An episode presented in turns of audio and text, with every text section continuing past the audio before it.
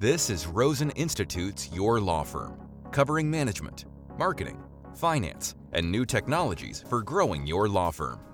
Here's Lee Rosen. It's good to be with you today from Cairo, Egypt. This is my fourth visit to the city, and it's starting to feel like home, as odd as that may sound.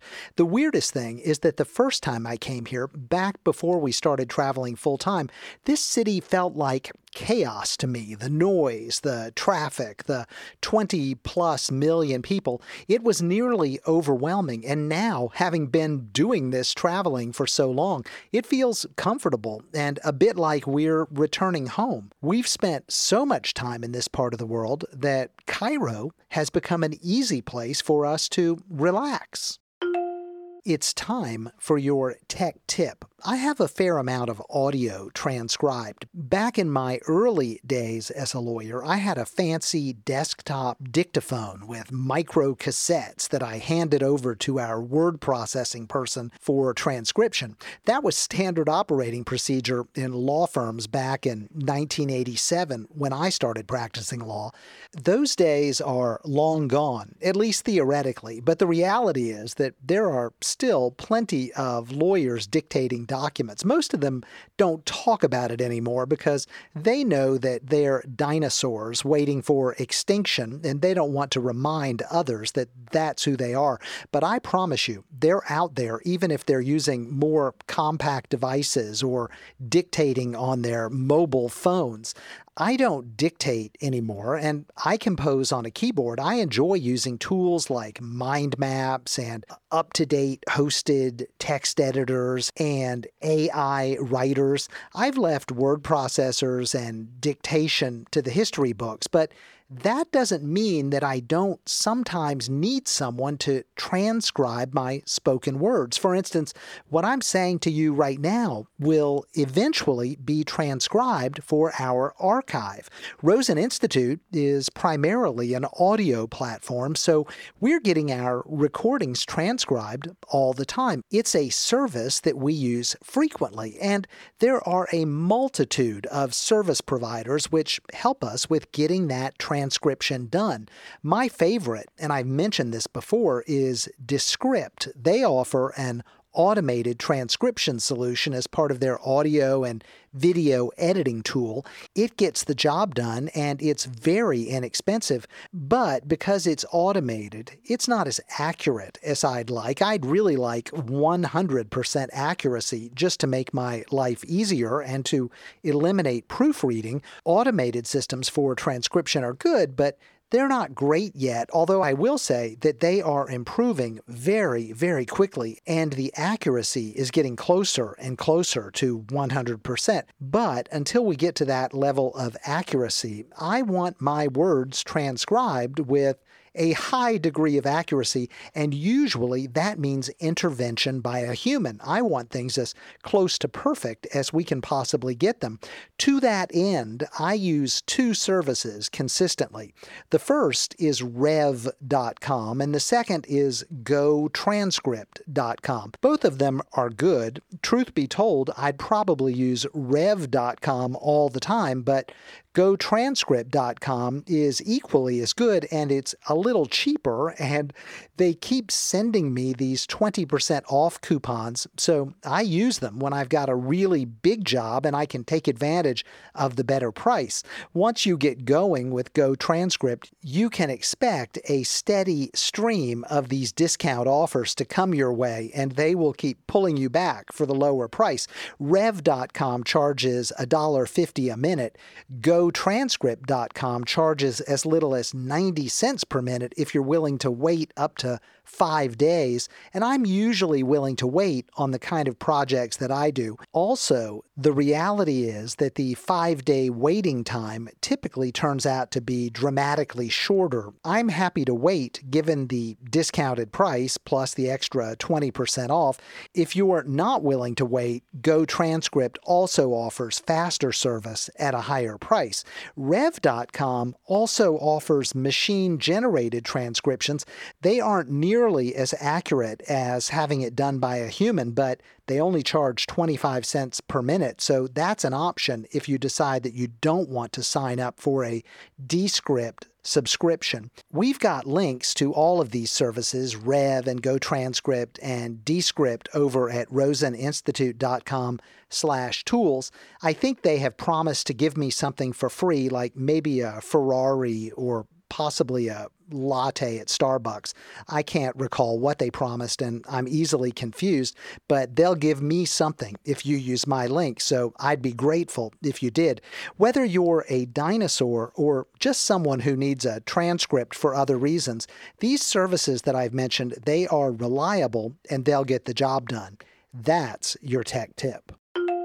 And now for your moment of concise advice. I was hired by a national pizza company back when I was in college to be a mystery customer for them. They asked me to order pizzas, and they paid for the pizzas, and I would have bought the pizzas regardless, so it worked out pretty well for me.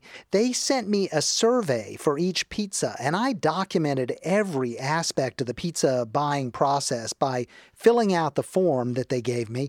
They asked me about the ordering and the delivery and the pizza itself. They were very thorough with their survey questions, and I really enjoyed the free pizzas.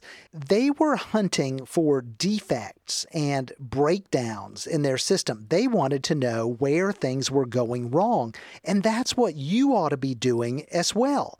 You need to break down your process for delivering legal services so that you can find the breakdowns in your system. Here's what I mean. You've got a process for your clients. You may not always see it clearly because we get bogged down in the day-to-day legal work, but there's a process whether you see it or not. It starts with your marketing. Now, that might mean that a prospective client becomes aware of you through your advertising or from a personal referral or from some random sequence of events like you bumping into a person at the dry cleaner and striking up a conversation. Something happens to get the ball rolling. So then what happens? Well, is it easy for that person that heard about you to find your contact information and to get in touch with you? When they figure out how to reach you, does that contact get a quick response from your office? Does someone call them back or email them back or message them back? And does your firm stay in touch until that person comes in to meet with you? And after they meet with you, does your firm have a process for following up with that prospective client until they retain? There are lots of steps in this process that starts with the prospective client becoming aware of you and moves along right through the prospective client actually becoming a client. And at that point, the client hires you. Does the payment process go smoothly? Does the execution of the client agreement get handled without friction? Does the information and document gathering process work well for the client? Does preparing the client for what's next take place? Does the client understand what's coming, what's going to happen as things move forward? I could go on and on with identifying the steps in your process as we go from prospective client to eventually former client. It's one thing after another in your process of handling your clients and seeing it as a process and then walking through it periodically like the pizza people had me doing. It helps you to identify the breakdowns and interruptions in your process.